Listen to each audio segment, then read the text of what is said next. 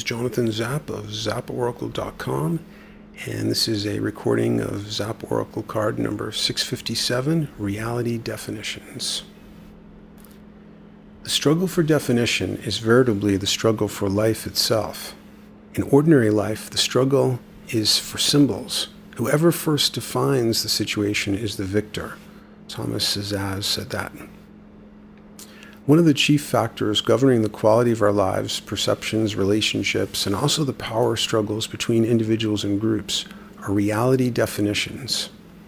A reality definition is a cognitive template that the mind of an individual or group superimposes on reality to give it both a comprehensible definition and to control it. Relationship partners, politicians, political parties, corporations, and nation states are among those who are often in a struggle to impose their definition of reality to control situations. For example, in the 2012 presidential election, uh, US presidential election, you saw a classic competition of reality definitions, conflicting versions of reality, fought out with campaign speeches, public events, and a couple of billion dollars of advertising money.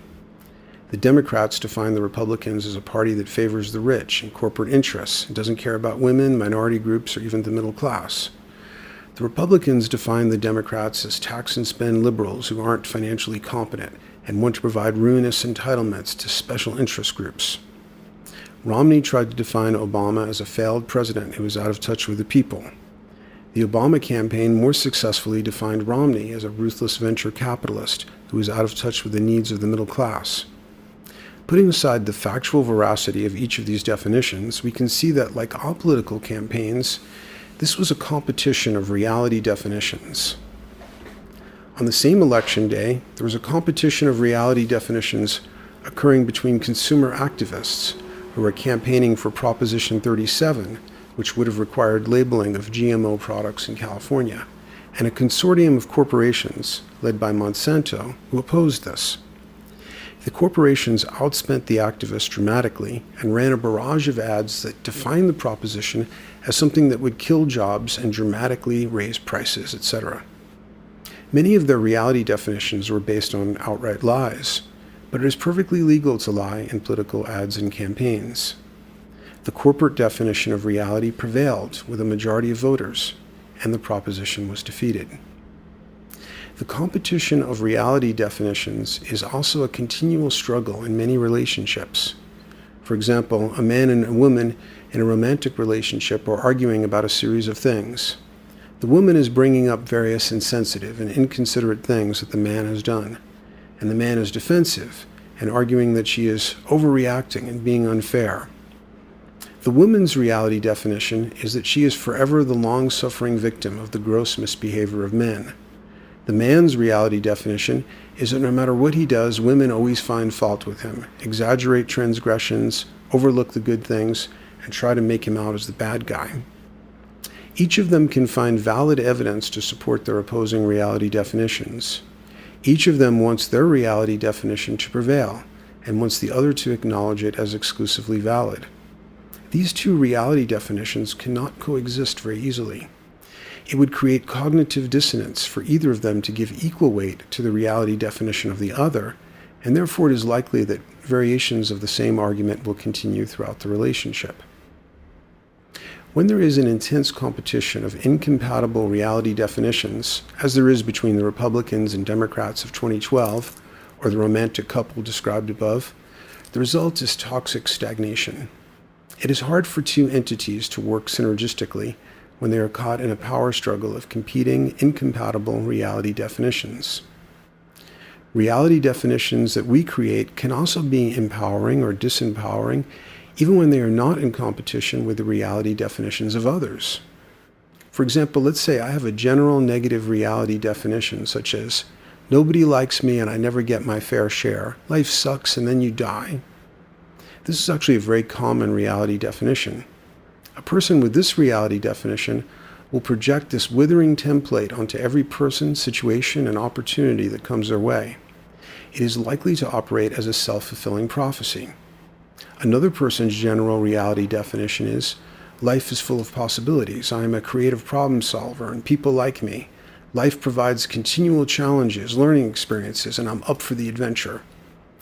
This person's general life definition is empowering and is also likely to be a self fulfilling prophecy. When two people encounter each other, it is also an encounter of their reality definitions that may or may not be compatible. When a person encounters a new situation, there may also be dissonance with their reality definition. Some situations or other people are compliant enough that a person can impose their reality definition onto the situation slash person. For example, people around Steve Jobs frequently referred to his reality distortion field. Jobs had enough will, creativity, and charisma that he could often successfully redefine reality to go the way he wanted. But Jobs also frequently hurt himself and others by his reality distortion field, and reality often pushed back on his desire to redefine it. His reality distortion field was not able, for example, to dematerialize his cancer, and he may have shortened his life by refusing to incorporate cancer into his self definition that caused him to delay necessary surgery, etc. One answer to the reality definition problem is to impose fewer definitions onto reality. Meditation is a practice that seeks an experience of reality without imposed definition. Meditation seeks to reduce the activity of the narrative mind, the mind that is imposing definitions on everything. Beginner's mind is a state of cognitive innocence and openness, where instead of imposing pre existing definitions onto reality, we approach it with childlike wonder and see what it has to teach us. Another approach to the problem of reality definitions is to bring them into awareness where we can adjust and modify them to work more creatively and positively with various relationships and other situations. We begin by realizing that the map is not the territory.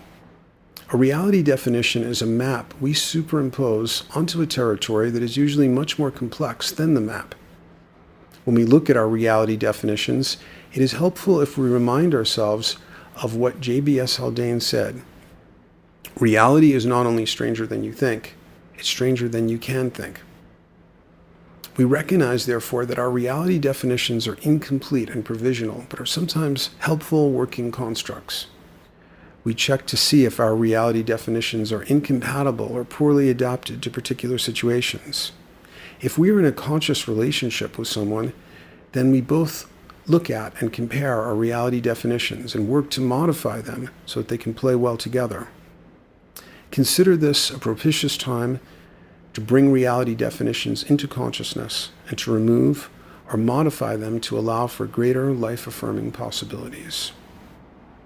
And this card concludes with a quote from uh, Thomas Szasz, who lived from 1920 to 2012. And this is something he wrote in 1974. In the typical Western, two men fight desperately for the possession of a gun that has been thrown to the ground. Whoever reaches the weapon first shoots and lives. His adversary is shot and dies. In ordinary life, the struggle is not for guns, but for words. Whoever first defines the situation is the victor, his adversary, the victim. For example, in the family, husband and wife, mother and child do not get along. Who defines whom as troublesome or mentally ill? The one who first seizes the word imposes reality on the other. The one who defines thus dominates and lives, and the one who is defined is subjugated and may be killed. Thank you for listening. Uh, this is Jonathan Zap of zaporacle.com.